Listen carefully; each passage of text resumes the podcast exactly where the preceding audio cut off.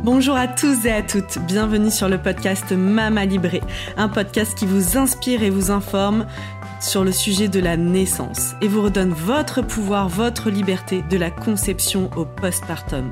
On parlera ici de naissance physiologique, d'allaitement, de conception, de préconception, de préparation à la naissance et bien sûr de postpartum. Si vous aimez ce podcast et que vous souhaitez aller plus loin, suivez-nous sur nos réseaux sociaux et retrouvez-nous sur notre nouveau site mamalibré.co, un site sur lequel vous retrouverez plein d'informations, de ressources, tout ce dont vous avez besoin pour vivre la maternité qui vous correspond. C'est la nouvelle plateforme mamalibré.co, une plateforme sur laquelle vous allez retrouver des informations, des articles de blog, mais aussi sur laquelle vous allez pouvoir vous abonner pour avoir un accompagnement global sur l'alimentation, le yoga prénatal, des relaxations et encore beaucoup de contenu à venir. À très bientôt sur Mama Libré.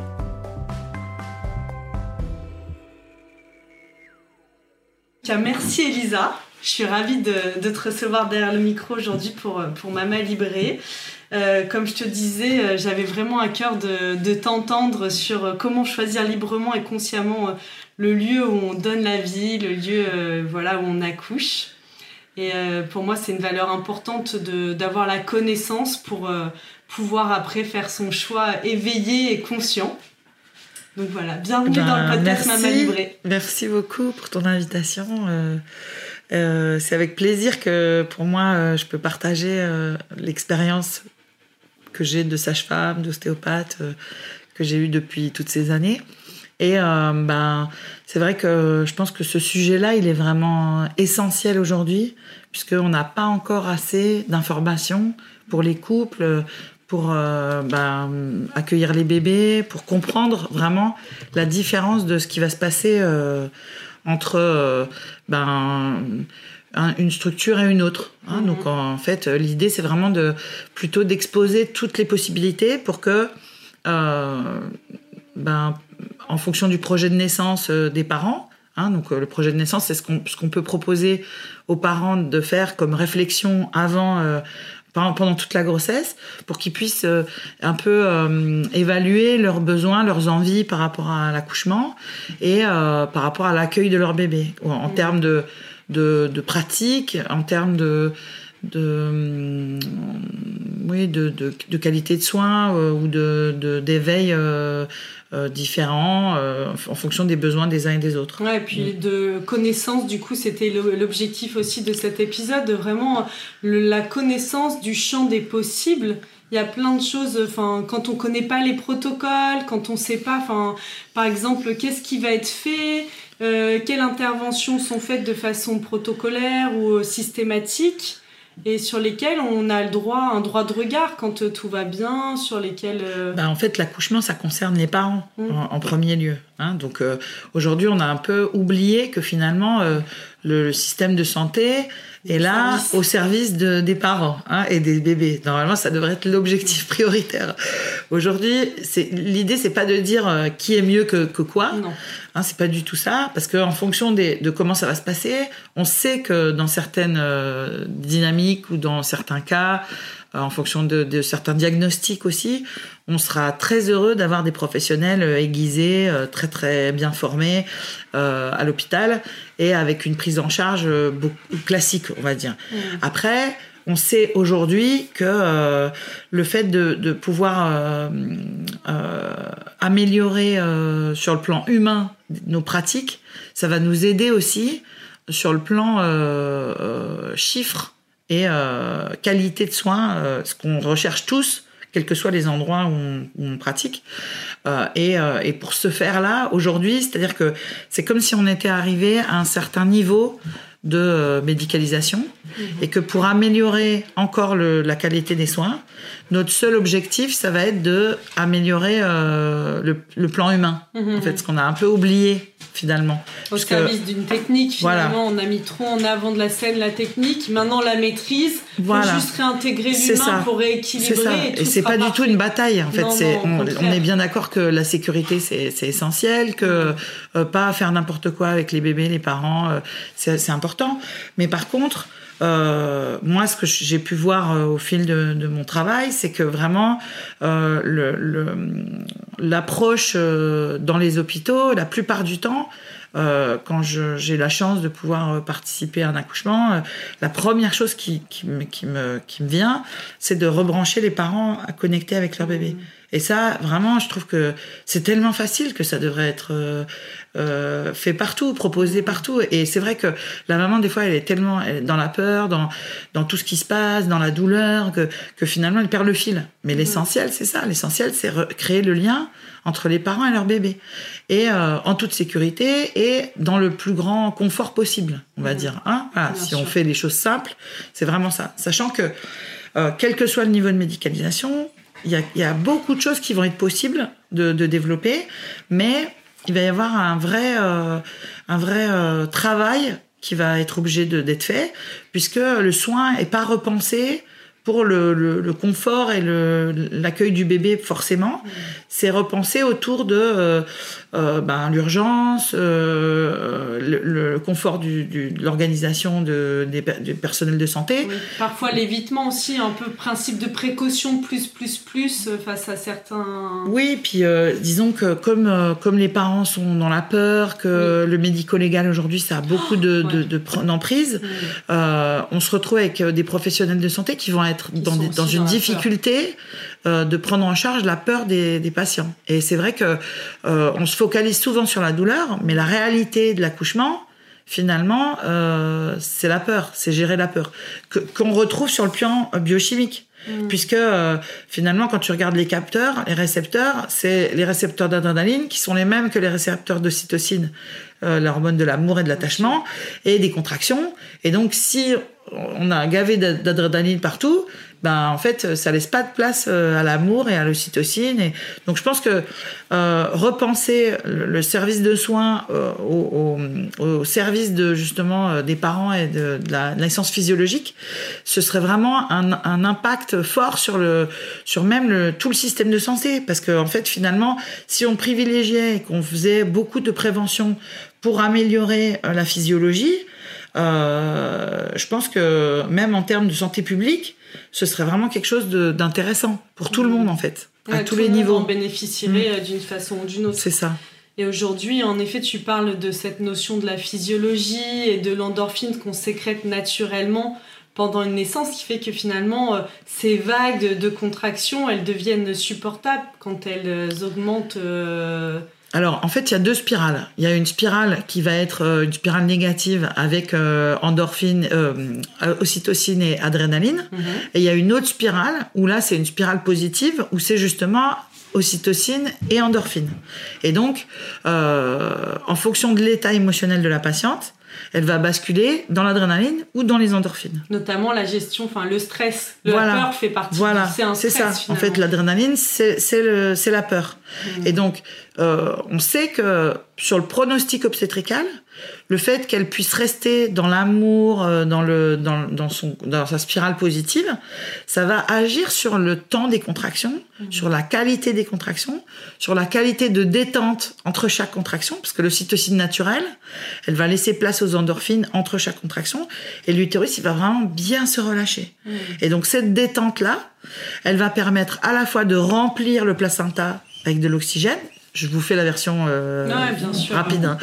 Euh, et euh, voilà, c'est ça.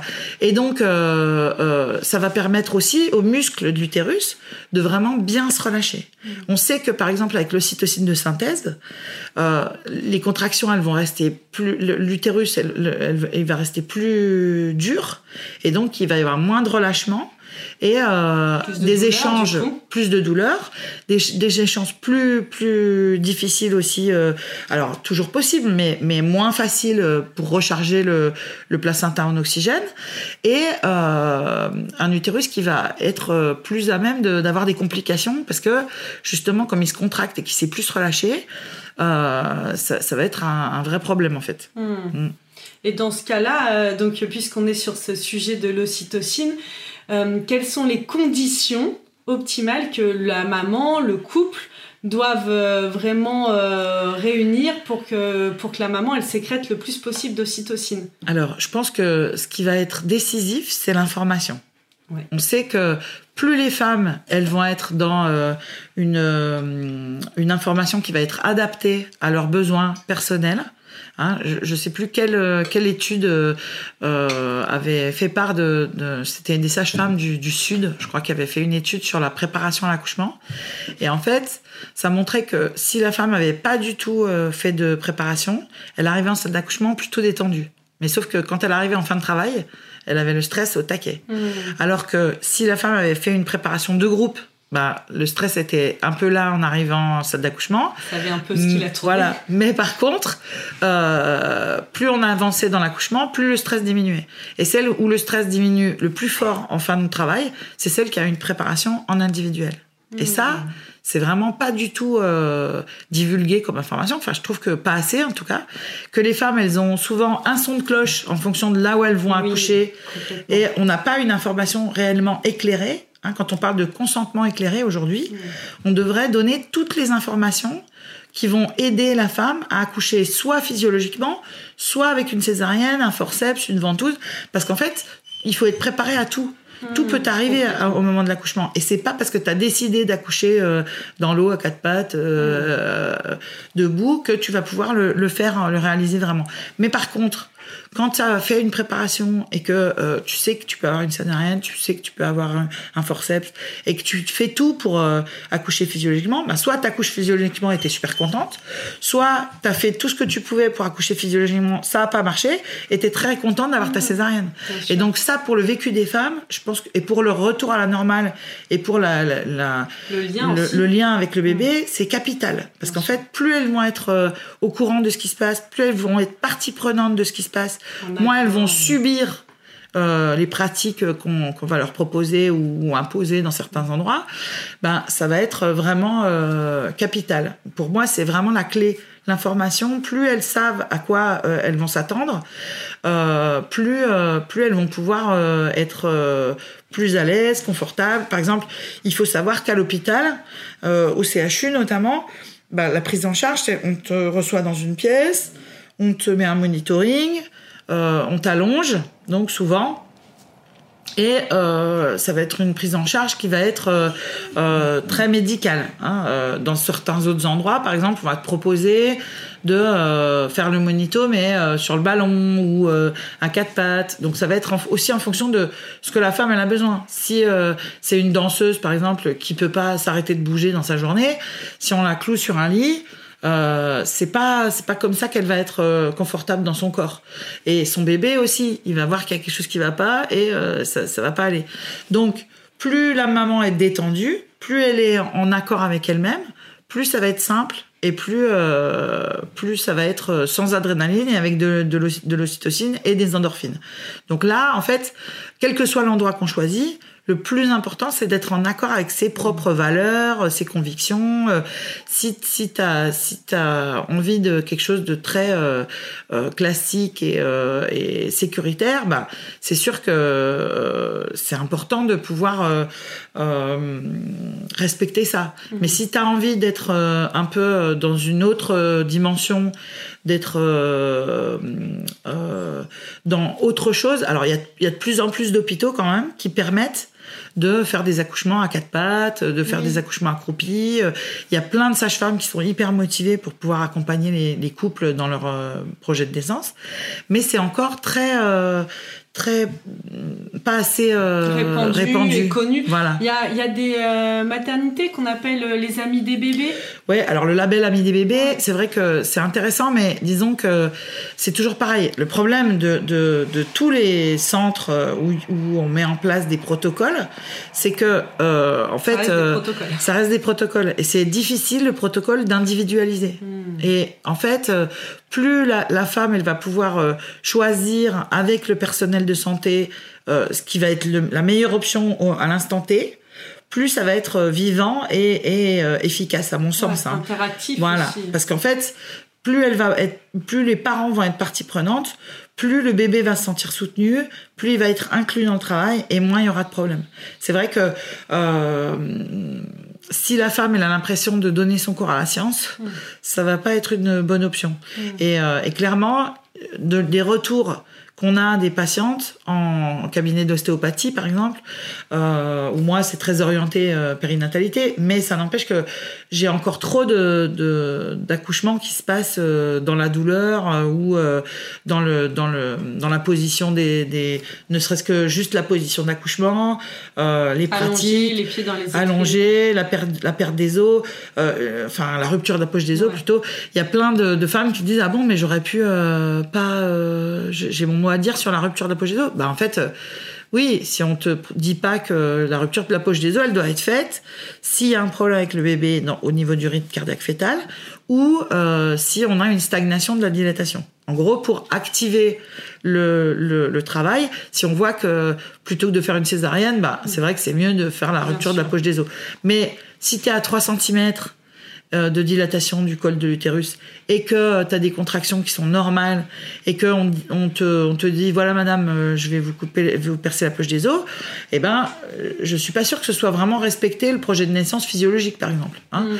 et, justement c'est quoi il y a, y a, aussi cette notion de c'est quoi une naissance physiologique tu vois? Parfois on dit naissance naturelle physiologique alors naturelle c'est quoi? J'ai accouché par voie basse voilà alors Mais, disons que, que, que la maman et le bébé soient vivants c'est pas suffisant pour moi pour être physiologique. c'est vrai que des fois on entend, on entend dire ça. Ben, tout en le fait, monde est en euh, vie. Voilà, tout le monde, tout le monde est vivant, super, vraiment. la maman a un petit voilà. le bébé. Non, mais c'est vrai qu'on voit souvent ça hein, en consultation d'ostéo. La maman, elle te dit Ah, ça s'est super bien passé. Et, euh, et en fait, euh, euh, tu la regardes debout de dos, elle a une épisiotomie, euh, tu vois les points tellement, tellement c'est une cuissectomie. Euh, le bébé, il a eu un forceps, euh, il a une plagiocéphalie et il dort toujours sur le même côté et ça fait trois mois et tu te dis, la, la maman elle est toujours en train de s'asseoir sur une bouée.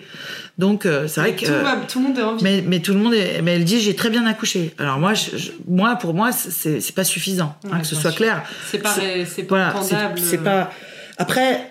Je, je, je critique pas euh, ni le forceps ni la, césarienne. On est bien d'accord. Hein. Je, mais je dis voilà, une fois qu'on en est là, bien sûr qu'il faut qu'il faut faire quelque chose, qu'il faut avancer, qu'il faut euh, faire tout. Mais que c'est à considérer, que c'est pas quelque chose qui est vraiment. Ouais. Et donc, euh, c'est clair que le, fait de pouvoir euh, accéder à ce genre de, de, de pratique, euh, c'est essentiel. C'est-à-dire le, le, la physiologie, pour moi, c'est vraiment respecter le processus individuel de chacun, mm. avec des grands axes de sécurité et de, de prise en charge et de, bienveillance. Mm. Mais euh, c'est clair que euh, le fait de, de, de, respecter le, le, désir des parents, déjà là, c'est difficile. Hein. Je vois mes, certaines de mes collègues sages-femmes, elles disent oui, mais Elisa, euh, les parents qui viennent avec un projet de naissance où tu as l'impression que il faut pas que tu fasses ton travail, pas d'épisio, pas de ci, pas de là, c'est hyper violent en fait pour nous. Mmh, Alors oui, c'est sûr que les professionnels de santé, euh, c'est désagréable quand tu as une mmh. femme qui vient et qui dit euh, je veux pas ci, je veux pas ça. Mmh. Sachant qu'en plus, au final, ça va peut-être se passer complètement différemment. Mais mais c'est-à-dire que des fois, elle arrive en salle d'accouchement en disant je veux pas la péri, puis finalement, en fait, on peut même pas lui poser parce qu'elle est déjà à dilatation complète et que le bébé, il est en train de sortir. Donc c'est, mais je pense qu'on ne prend pas assez en compte euh, ce que traverse la femme en termes de d'émotionnel, hein, et que ça, c'est très peu euh, envisagé par les, par les professionnels. C'est sûr que la femme enceinte, elle est un peu, entre guillemets, euh, bipolaire. Hein. Mm. Pendant, la, pendant la, la, la, grossesse, euh, son infrastructure cérébrale, elle est totalement en remaniement et il y a des, des, de la neurogénèse qui se fait dans tous les sens. Et donc, elle n'a pas un cerveau qui fonctionne, elle n'a pas un émotionnel qui fonctionne comme il faut. Et il va falloir prendre ça en compte aussi par les professionnels de santé. Donc euh, euh, pour ça, c'est sûr que euh, c'est important d'avoir un vrai travail de groupe, de cohésion et un, un, vrai souci de respect. bien sûr que les parents, quand ils font un projet de naissance, ils sont pas contre le professionnel de santé. Mmh. Les parents, quand ils font un projet de naissance, ils sont juste dans leur désir à eux. Et c'est ça qu'on a, qu'on a du mal à recentrer, en fait. Bah, ce qui est difficile, c'est exactement ce que tu disais tout à l'heure. Il y a comme un, comme une confrontation entre euh, voilà le, désir des parents et le corps médical comme si ça devait euh, s'affronter et ça un peu euh, tu vois il y a ce, ça fait un peu bras de fer. Oui, c'est ça. Alors, que, pas du tout. Pas du tout. Pas du tout. Ça. on est, on est, ça devrait être un travail d'équipe et de d'entraide, de solidarité. Et du coup, euh, bon bah, c'est sûr que il y a vraiment besoin d'un gros travail. Euh, euh, mais il y a, y a des CHU par exemple qui arrivent à, intégrer beaucoup la prise en charge humaine, le consentement, tout ça. Mais c'est vrai que on voit que déjà c'est compliqué de, de, de parler de consentement, même encore à l'heure actuelle. Hein. Et donc, euh, ben, comment fonctionnent les équipes, comment fonctionnent euh, les, structures. Euh, ben, forcément, si déjà sur, le, sur ce plan-là professionnel c'est compliqué, ben, être à l'écoute des patientes c'est encore plus difficile. On peut pas, on n'a pas cet espace-là mm. disponible. Donc c'est vrai que dans les plus petites structures où il y a beaucoup de, de, il y a moins de, de personnel, on va dire, il y a peut-être une meilleure cohésion que dans les grosses grosses structures où euh, on va dire que les protocoles est roi parce que euh, c'est un souci bah ouais parce qu'il n'y a pas l'espace de, pour autre chose en plus en termes de recrutement c'est normal que les que les interventions médicales soient plus importantes dans les gros centres puisque euh, le recrutement est spécifiquement basé sur la pathologie. Oui. Donc, Quand tu parles de recrutement, tu veux dire les personnes qui, qui viennent euh, oui, oui, c'est ça, c'est ça. Voilà, le, la, les couples qui s'orientent vers les maternités euh, type, niveau, euh, type 3. niveau 3, voilà, c'est des maternités qui sont spécifiques euh, pour le, les problèmes. Par exemple, une, une malformation chez un bébé mmh. ou euh, un problème d'hypertension chez la maman. Mmh. Bon, bah ça, évidemment qu'il faut aller euh, dans un gros centre où le personnel est super formé et ils vont la prise en charge, elle va être classique. Et là, on n'a pas vraiment le choix de laisser de l'espace pour l'accouchement. Encore que des fois, on arrive quand même à mettre en place des choses qui sont euh, assez euh, chouettes parce que euh, quand la maman elle, elle, elle, pose vraiment ses, ses, envies et ses possibilités. moi, je me souviens d'une patiente qui était vétérinaire, par exemple, et qui avait une grossesse triple naturelle, et elle avait proposé au, au gynécologue de d'accoucher, de l'obstétricien, d'accoucher voix basse. Et donc, ils, étaient un peu, elle était hospitalisée, et puis ils étaient quand même un peu inquiets. Ils disaient non, quand même. Et elle, elle disait non, mais moi, elle est déportée, euh, j'en fais plein, hein, donc il euh, n'y a pas moyen que. Il n'y a pas moyen qu'il y en ait que trois, donc c'est bon, euh, on va le faire ensemble, et vous inquiétez pas. Mais elle était presque obligée de rassurer le, le personnel médical pour pouvoir mettre en place, elle, ce qui, va, ce qui allait. Et finalement, l'accouchement s'est très bien passé, et elle a accouché voix basse de ses triplés mm. à l'hôpital. et c'était super, parce que ben, finalement. génial finalement dans un niveau 3 où c'est sécurisé en cas de problème, mais on peut permettre à la physiologie de se faire en ayant la chance d'avoir quelque chose. Si, ça se passait pas bien, ben on a notre filet de sécurité. C'est ça. et, donc c'est c'est l'essentiel de ça. Euh, mm. euh, la physiologie, c'est quand on parle de physiologie, c'est comme l'éducation positive. Ça veut pas dire ne pas ne mettre aucune limite aux enfants. de cadre. Moi, j'ai pas du tout envie de faire risquer quoi que ce soit à mes patientes, mm. mais simplement. Euh, pour moi, la, physiologie, elle est accessible partout. Mm. Et, et c'est clair que c'est juste changer d'éclairage sur euh, qui euh, qui fait quoi. C'est-à-dire que et, aujourd'hui quand euh, j'ai la chance de pouvoir participer au staff de, de, l'accouchement on va dire parce que j'y vais encore en tant qu'accompagnante vocale ou euh, ben en fait euh, c'est génial de pouvoir euh, voir que finalement si avec l'équipe on arrive à avoir un discours et une entraide qui va être différente ben je vois bien que mes collègues elles attendent avant d'intervenir elles, elles, elles sont dans une dynamique qui va être un petit peu différente et on traverse ensemble des choses qui vont être beaucoup plus. Dans ce que tu dis, on entend qu'elles sont moins proactives. Elles sont là au service de. C'est là toute la différence au service de la physiologie, de la femme, du couple, du bébé. De, on est là, ben, un peu comme euh, le font par exemple les sages-femmes quand on est dans un processus d'accouchement à domicile où elles interviennent très peu. Mm. Moi, j'ai accouché les deux fois où j'ai fait ce parcours à la maison. La première fois, ça m'a même surprise. De... Elle était à un bout de la pièce et juste elle m'observait en fait. Mm. Rien. Normalement, on doit intervenir le moins possible.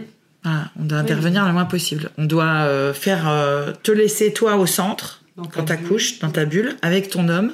Et si besoin, on doit être là en plus.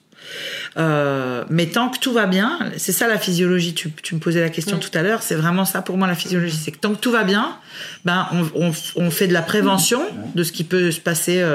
Donc, par exemple, une maman qui va vouloir aller dans l'eau bah, je vais pas la laisser tout le travail dans l'eau. Mmh, je vais la mettre euh, au moment un peu délicat, à 4 cm. Je vais la remettre dans l'eau à 7-8 cm. Et puis, je vais lui reproposer peut-être d'être dans l'eau pour l'accouchement ou, pas. Mais en tout cas. C'est tout ton regard de professionnel qui, va, qui va pouvoir la guider, l'orienter. Et tu sais à quel moment il faut sortir. Voilà. Parce que je sais que si elle reste dans l'eau pendant 18 heures, bah, c'est pas bon et c'est pas du tout. Euh, on n'est pas dans la sécurité. Mmh. Donc, avoir un regard qui va être vraiment euh, sécurisant ou qui va en tout cas avoir des, une dynamique vraiment du respect de la, de la sécurité de, de, de, la mère et de l'enfant, mais euh, aussi avoir un champ des possibles qui va être beaucoup plus grand. Parce que finalement, on, on se rétrécit l'espace et on en perd l'objectif. Mmh. L'objectif, hein, c'est quand même l'arrivée du bébé dans de bonnes conditions. L'arrivée du bébé dans des conditions humaines où on va respecter, euh, par exemple, euh, tu parlais du label ami des bébés. Le label ami des bébés, normalement, on doit faire toutes les techniques d'aspiration et de, de, de, de, mettre des sondes dans, les, dans le nez la bouche des bébés. Euh, au bout de presque deux heures, si tout va bien. Hein, si le bébé respire, normalement, on ne devrait même pas mettre de sonde dans le nez pour vérifier la perméabilité des coanes. On devrait juste mettre un, une surface lisse, boucher un miroir ou un, une vitre, boucher une narine, voir s'il y a de la buée d'un côté, faire pareil de l'autre, et là on sait que euh, tout, va bien. Quand tu vois comment c'est agréable de te faire faire un PCR, aujourd'hui, on se dit que si on peut éviter ça au bébé à l'accueil euh, du nourrisson, euh, c'est des pratiques qui devraient être totalement euh, euh, révolutionnées, enfin changer, euh, mmh. parce que euh, le fait de faire ça, effectivement, c'est pratique quand il y a un bébé qui naît, de lui mettre deux, deux sondes dans le nez c'est hyper pratique, c'est fait en deux secondes, ça, ça va pas, on se dit que ça va pas trop le déranger, euh, mais je veux dire, euh, aujourd'hui, tu vois bien que quand tu fais ton PCR, c'est pas, ça dure pas deux secondes, en fait, tu sens encore le, les couvillons pendant un moment, et du coup, ben, en fait, euh, l'idée, c'est vraiment de, de, respecter cette, cette possibilité-là, de, d'adapter au maximum euh, le, la prise en charge, par exemple, le clampage tardif. Mmh. Ça, c'est vraiment intéressant parce que le clampage tardif, c'est vraiment attendre de que le, le, cordon finisse de battre avant de le couper. C'est quand même euh, ça, on, se dit que c'est quand même euh, facile à respecter. Si tout va bien, il n'y a pas d'urgence à clamper le cordon. Euh. Surtout que ça a une incidence, a priori, bah, sur le taux de, de bah, du coup, c'est assez logique, mais sur le, le volume sanguin du bébé. Mmh.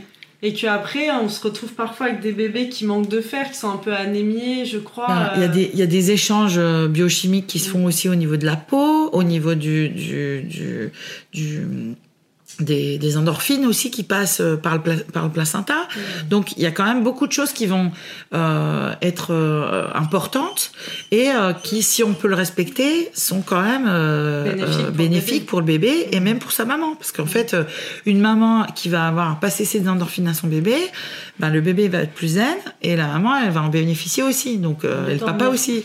Voilà, il dormira mieux. Et donc c'est clair que ben voilà, moi je pratique le chant prénatal par exemple exemple, faire mettre du champ prénatal, quel que soit le niveau de médicalisation, ça devrait être possible. Mm. Et d'ailleurs, ça, ça l'avait été possible pendant toute une période. Euh, à, la chez FME, je crois que c'est encore en projet.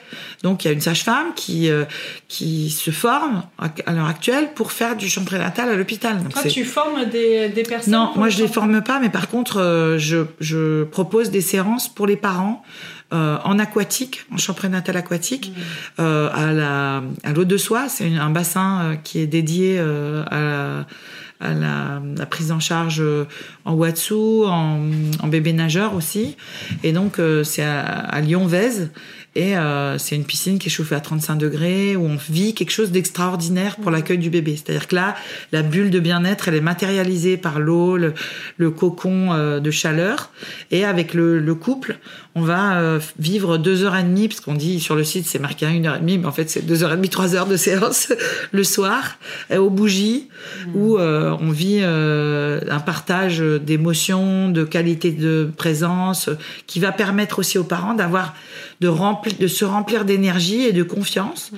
pour qu'il puisse traverser la tempête de l'accouchement. Parce que mmh. vraiment, euh, je pense que euh, le fait de sentir la présence du bébé aussi fort, de sentir la présence de son homme, d'être dans l'eau et de pouvoir être vraiment que dans ça, ça va permettre de, de à la femme de, de réaliser qu'elle est qu'elle a les capacités de faire. Et puis de réaliser aussi, enfin, ça peut paraître, mais quand c'est ton premier, de réaliser ce qui va un peu se passer.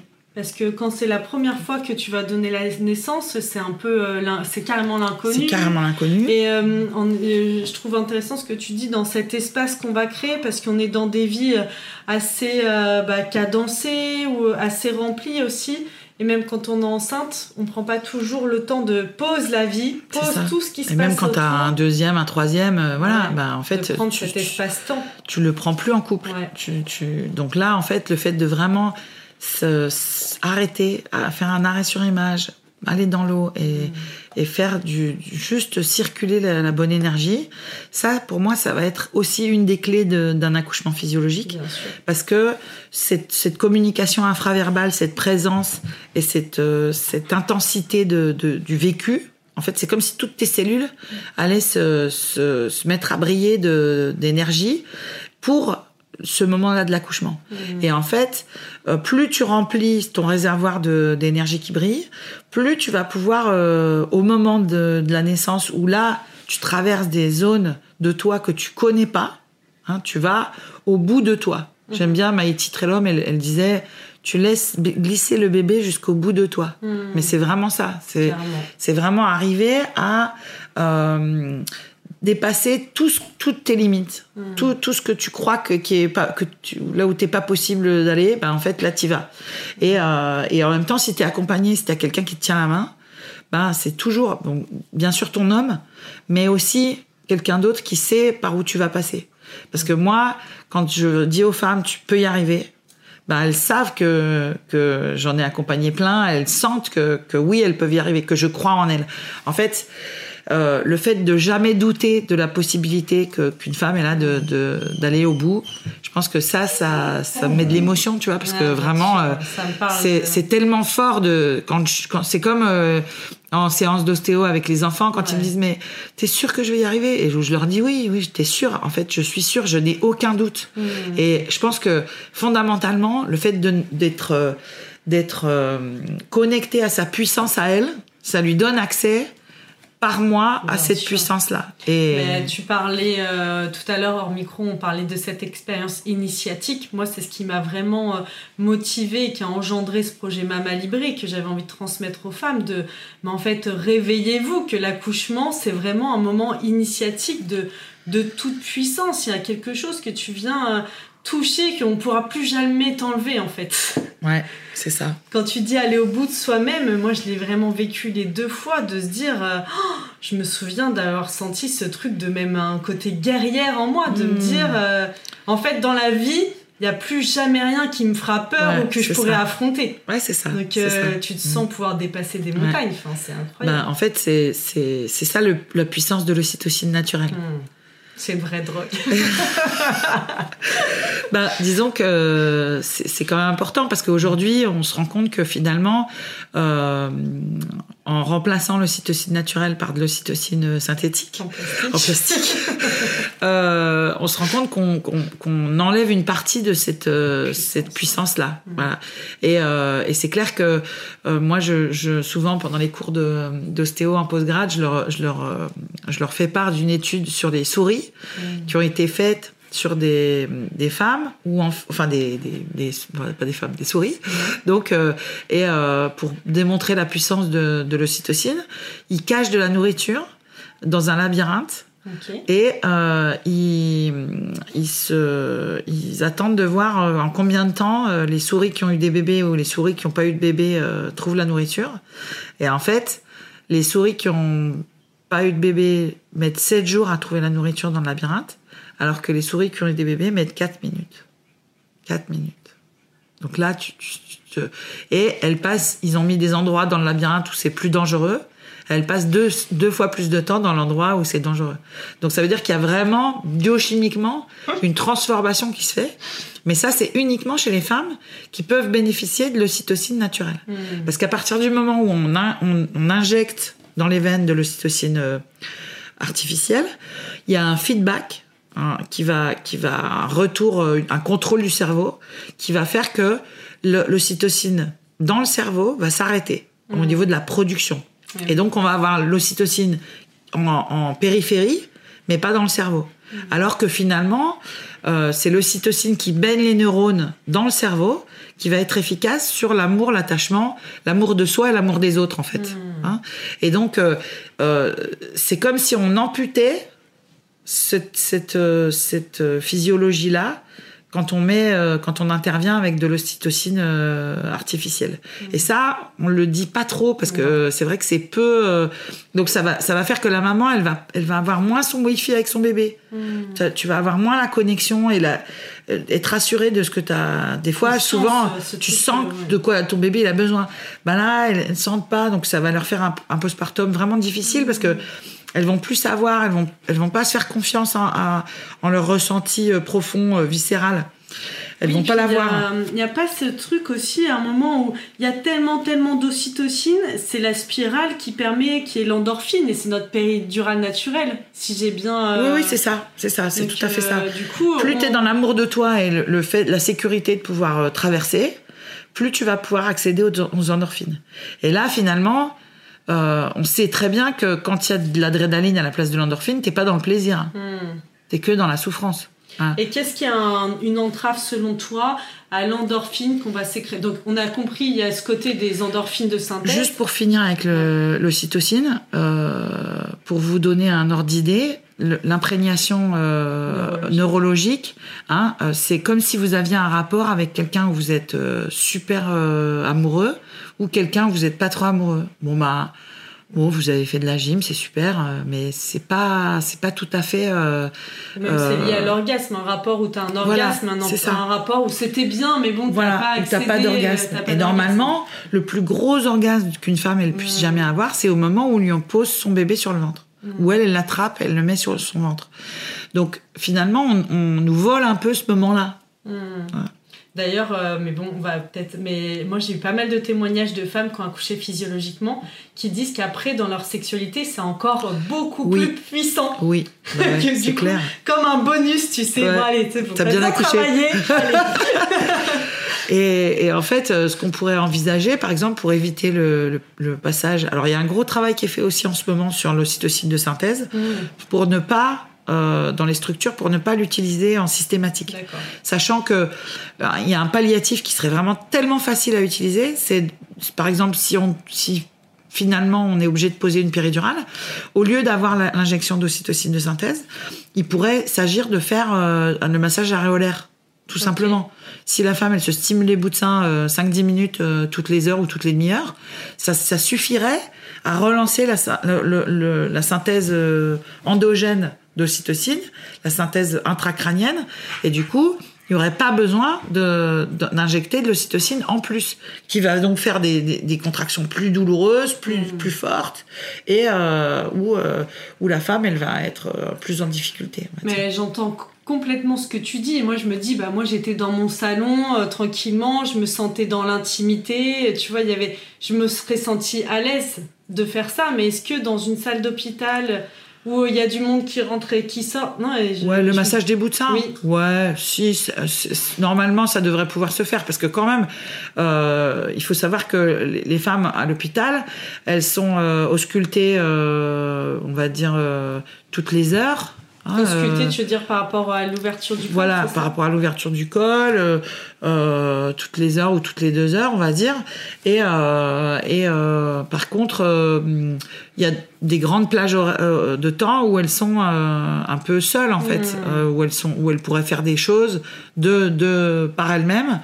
Euh, où elles peuvent écouter de la musique, euh, faire des positions, s'étirer, euh, se faire masser par leur chéri, où vraiment elles, elles, ont la possibilité de faire des trucs. Donc, et je pense pas que les sages-femmes elles soient opposées à faire ça. Au contraire, les sages-femmes, c'est clair que cette, ce petit, cette petite difficulté là, quand il y a un retour sur le projet de naissance, ça peut être un peu compliqué. Mais au final, si on parle, si on communique, euh, ben en fait on trouve des solutions. Et j'ai envie de dire ça au papa aussi beaucoup, c'est que vous vous aurez la clé de la communication. C'est-à-dire que elle va être occupée avec le bébé, elle aura un neurone pour son bébé, un neurone pour euh, les contractions, faire des boas, chanter, euh, se, visualiser, mais elle elle pourra plus être dans la communication avec quelqu'un qu'elle connaît pas ou quelqu'un qui est qui est pas sur la même longueur d'onde qu'elle. Alors que le papa vous, vous avez les clés pour pouvoir euh, euh, ben, euh, négocier, discuter.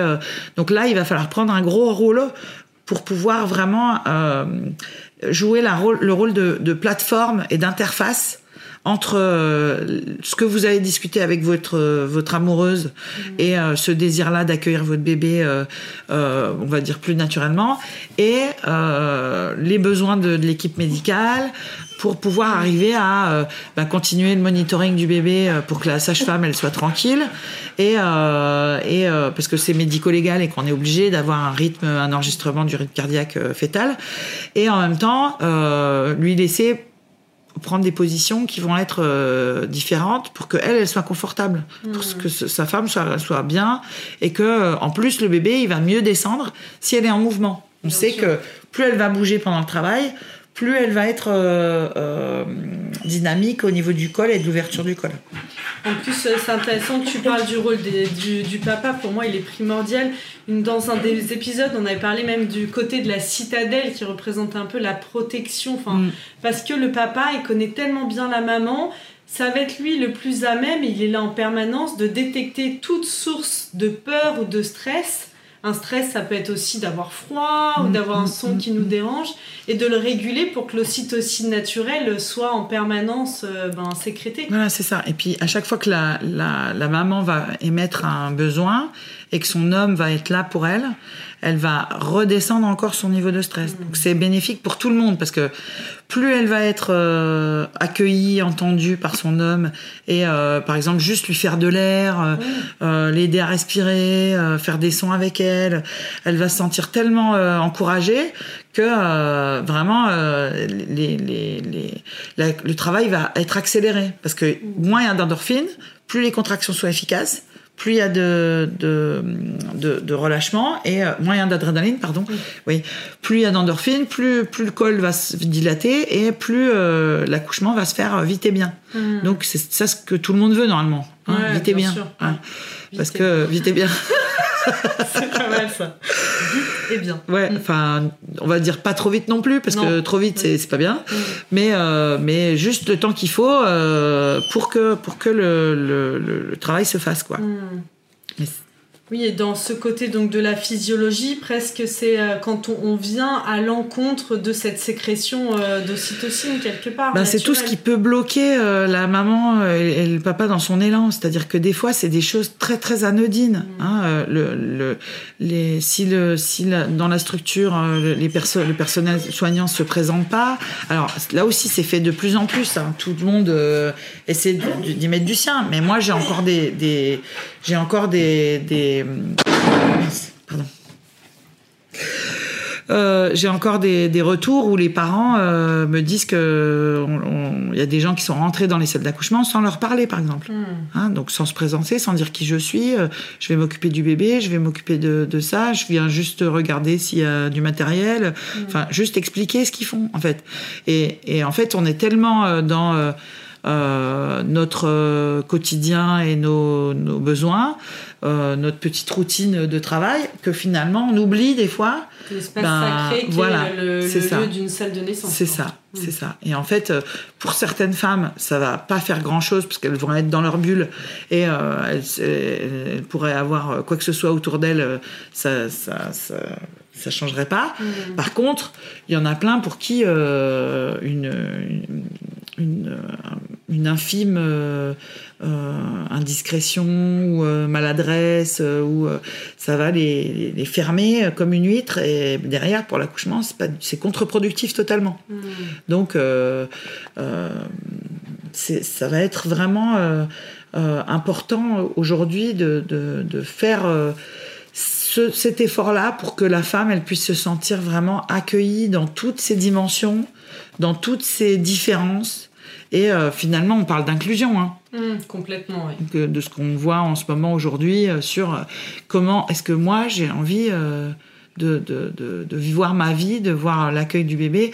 Et, et ce qui est difficile, c'est que euh, l'hôpital, euh, quel que soit le, protocole, hein, parce qu'il y a des fois il y a des protocoles. Je me souviens d'une patiente où, où le, service venait de recevoir une formation de Bernadette de Gasquet, qui est une mhm. super formation pour se mettre dans différentes positions pour accoucher.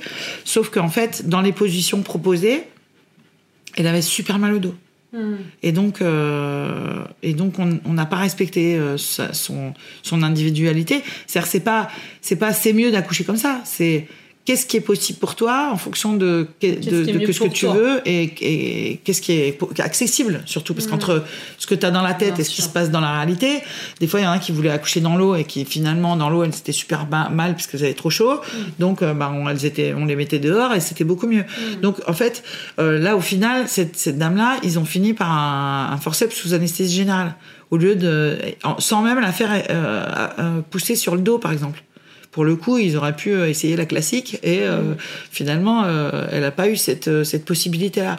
Donc, c'est pas le, c'est pas le, c'est pas le, c'est un peu le protocole qui est difficile à, dans l'adaptation des, des, des, humains en fait. Mm. c'est ça qu'il faudrait arriver à faire. Inadapté en fait. Ben, disons que oui, le protocole c'est bien dans les dans les grandes lignes d'avoir un protocole pour ne pas faire n'importe quoi. Voilà. Mm. Mais mais on pourrait, ce serait bien qu'on puisse naviguer en fonction des, envies, des besoins, des possibilités de chaque couple mm. et de chaque bébé, euh, pour qu'on puisse euh, dire ben là oui c'est possible et là non c'est pas possible mm. euh, et, adapter vraiment plus au plus près de, des besoins. En et puis plus de communication en effet sur l'état, bah, par exemple en effet s'il y a une problématique pour le bébé ou la maman, bah voilà ce qui est possible, de, plus de clarté, de visibilité, ça, ça, ça c'est pas possible, ça, bah c'est pas possible. Qu'est-ce qu'un peu comme une négociation quelque bah part Oui, mais une négociation qui devrait rester toujours bienveillante. Mm. Et dans les retours qu'on a, des fois, c'est pas, ça manque de bienveillance en mm. fait. Il y a vraiment besoin de plus de bienveillance dans euh, euh, la... et dans ces dans ces cas-là, j'encourage les parents à demander de la bienveillance, mm. demander. Voilà, je sais que c'est, je sais que ce que je vais vous demander, ça va être un peu compliqué pour vous, mais euh, j'aimerais que vous soyez bienveillant avec moi. Et, et ça, avec un petit sourire, avec euh, un peu d'ouverture, ça va passer. C'est-à-dire que il n'y a pas moyen qu'on puisse pas euh, s'entendre et qu'on puisse pas aujourd'hui, en 2022, accueillir les, les, les possibilités euh, différentes, sachant que dans plein d'autres pays, euh, c'est complètement autre chose l'accouchement. Hein. Euh, aux Pays-Bas, il y a 80% des, des, femmes qui accouchent à la maison. en Angleterre aussi, je crois que c'est important. Au Canada aussi. Donc après, là aussi, c'est pas parce que les femmes accouchent plus à la maison que si toi t'as pas envie d'avoir un accouchement un peu plus dans les clous, ben, le pendant de l'autre côté, il, ne ça doit pas être non plus obligatoire d'accoucher comme ci ou comme ça. En fait, c'est la liberté. Voilà, c'est ça. C'est la liberté et les possibilités sur le plan euh, physiologique, médical, personnel, individuel. Bah déjà d'avoir la connaissance qu'aujourd'hui il y a plusieurs, on n'est pas obligé. Donc déjà, juste pour revenir, tu parlais de la préparation. C'est pas parce qu'on a commencé une préparation avec une sage-femme qu'on est obligé de la continuer si ça nous convient pas. C'est ça. C'est important que c'est pas parce que notre sage-femme elle fait de la sophrologie que c'est la l'unique voie pour nous de préparation à l'accouchement. Mhm. C'est important aussi dans notre préparation et, et ça, j'ai l'impression que bah voilà, on nous propose du yoga prénatal, de la sophrologie, de euh, l'autonomie, tout ça c'est bien. Mais la première préparation qui devrait être indispensable, c'est déjà comme une formation à la physiologie de la naissance. C'est ça. Et ça, euh, et ça, on ne fait pas, pas, on fait pas vraiment. Alors, on va, on va, on va considérer que que les femmes, elles, elles, elles sont pas euh, vraiment concernées par la physiologie. Mais en fait, euh, ah bah, bah euh, en fait, si tu veux, c'est, on considère des fois que c'est le professionnel de santé qui qui, qui va savoir ce que c'est, qui va te guider. Mais en fait, finalement, c'est pas fait. Donc, c'est pour ça que moi, je dis aux parents de se préparer et d'avoir le pack autonomie totale hum. pour qu'ils puissent vraiment se diriger vers euh, ce qui va leur convenir le mieux.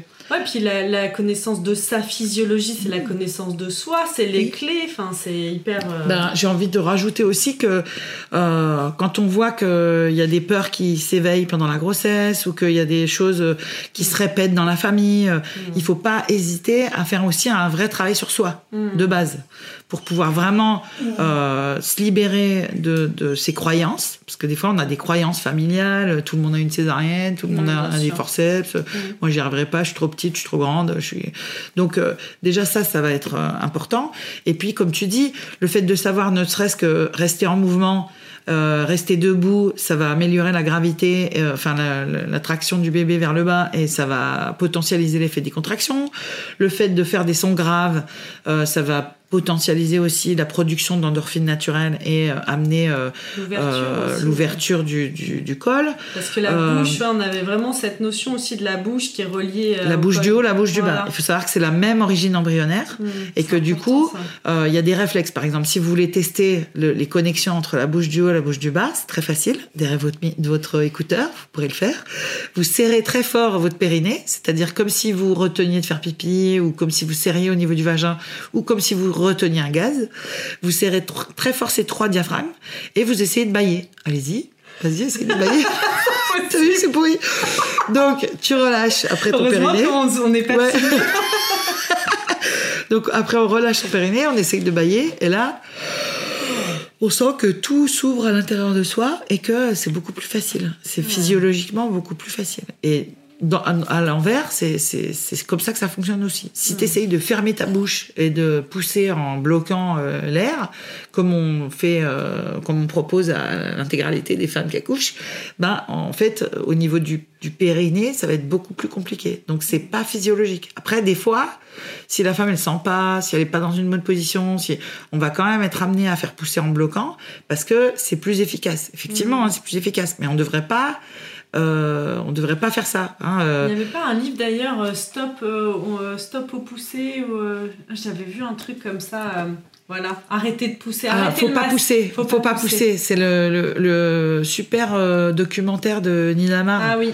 Qui est, qui est sur la sur la donc ça je vous encourage aussi à le voir ça c'est vraiment très important de, de pouvoir euh, s'informer sur les, les, différentes possibilités, les différentes. Parce que en fait, quand tu quand tu commences ta grossesse, tu peux très bien n'avoir aucun aucune idée sur euh, tes, tes envies finalement parce que tu sais pas les possibilités. Et puis sur, euh, tu vois, tu parlais de la physiologie. Moi, par exemple, j'ai trouvé ça bah, déjà pour ma culture personnelle hyper intéressant.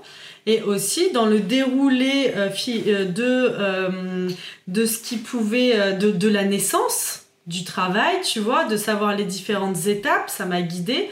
Et quand j'ai traversé euh, ce moment, tu vois, qu'on appelle de la désespérance, mhm. je me souviens d'avoir vécu un moment où je me disais, non mais là, euh, je vais, enfin, la désespérance, c'est mhm. vraiment, t'as l'impression que tu vas pas y arriver mhm. en fait, alors que t'es à la fin. Et pour mon premier, je me souviens que la sage-femme m'avait glissé à l'oreille, tu te souviens, on en a parlé, c'est la désespérance. Et juste de me dire ça, il y a un côté en moi qui s'est apaisé de ok, en fait, ça y est, c'est la fin, je vais y arriver, c'est normal, mm. c'est bon, là, j'y mm. suis. C'est comme si tu es en train de faire euh, une course, tu vois la ligne d'arrivée, mm. alors que t'as tellement le, tout est flou, t'as couru des heures, donc tu vois plus le paysage. mais là, on me dit non, mais la ligne d'arrivée, elle est juste là. Tu la vois pas, mais elle est, là. C'est exactement ça. C'est ce que ça change l'information, en fait. Le fait de savoir qu'est-ce qui va t'aider, qu'est-ce qui va pas t'aider, d'avoir plusieurs outils. Parce que comme tu dis, euh, si tu as euh, que la sophro, ben, des fois, c'est, pas du tout ça qui va te convenir. Euh, moi, je sais que le chant, ah pour tout le monde, ça. Pour tout le monde, ça marche. que tu sois préparé, pas préparé. moi, ça m'a permis aussi d'accompagner des femmes qui étaient dans des conditions un peu précaires, qui n'avaient pas pu faire la préparation, mmh. quelle que soit l'origine ethnique. c'est depuis la, la, nuit des temps, on chante pour les accouchements. Alors, mmh.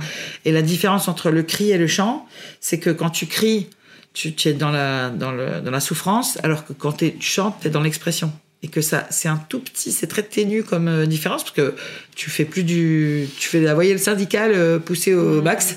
Mais euh, mais par contre dans ton vécu personnel ça change tout en fait. Ah ouais mais moi je c'est marrant que tu dises ça de crier parce que moi pour mon fils du coup j'avais été transférée et à l'hôpital, de la maison à l'hôpital. Et quand j'étais arrivée, ben, j'étais à fond dans mes vocalises. Hein. Dix minutes plus tard, il était là, donc j'étais au max.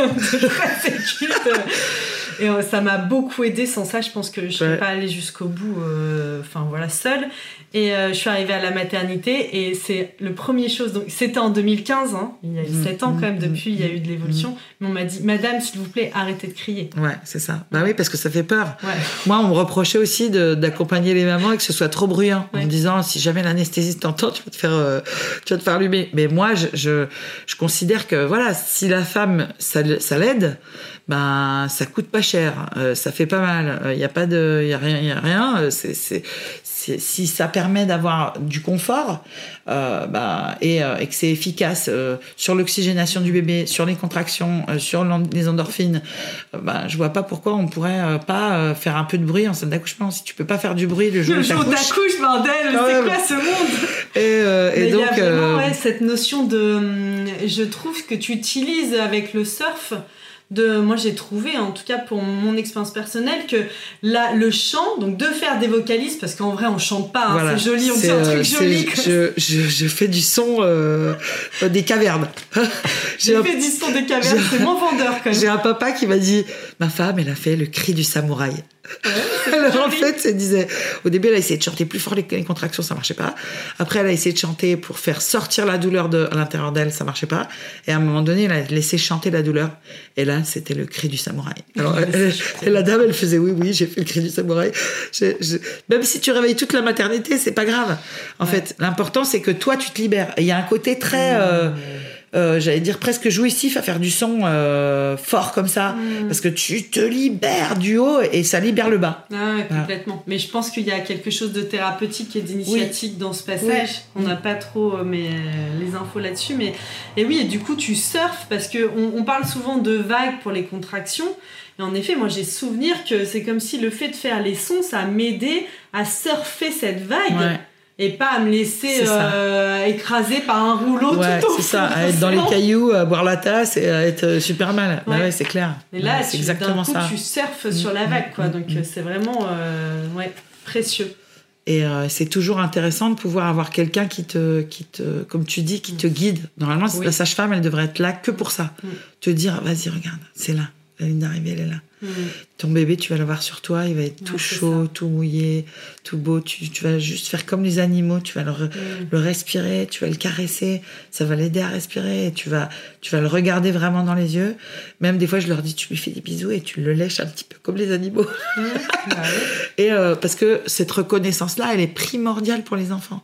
Et donc, euh, plus ils vont être euh, dans le lien tout de suite, plus ça va être facile après. Hmm. Parce que tous les enfants, ils sont là pour, euh, pour être gentils et, et, et être bien accueillis. Hein, genre, euh, bah ça, là, euh, là, ce que tu évoques, ça me fait penser à, un prochain épisode dont, dont on va vraiment parler de l'ostéopathie au service de la femme et du bébé finalement, hmm. de l'enfant, avant, hmm. pendant et après la grossesse.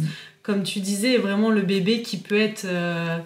Bah, un bébé c'est juste un être d'amour, il est gentil, s'il y a quelque chose, si il pleure beaucoup, si bah, c'est qu'il a quelque chose à mhm. exprimer qui va pas, il a besoin d'aide, il vient nous alerter, mhm. donc euh, on va lui trouver, euh, on va trouver des solutions ensemble.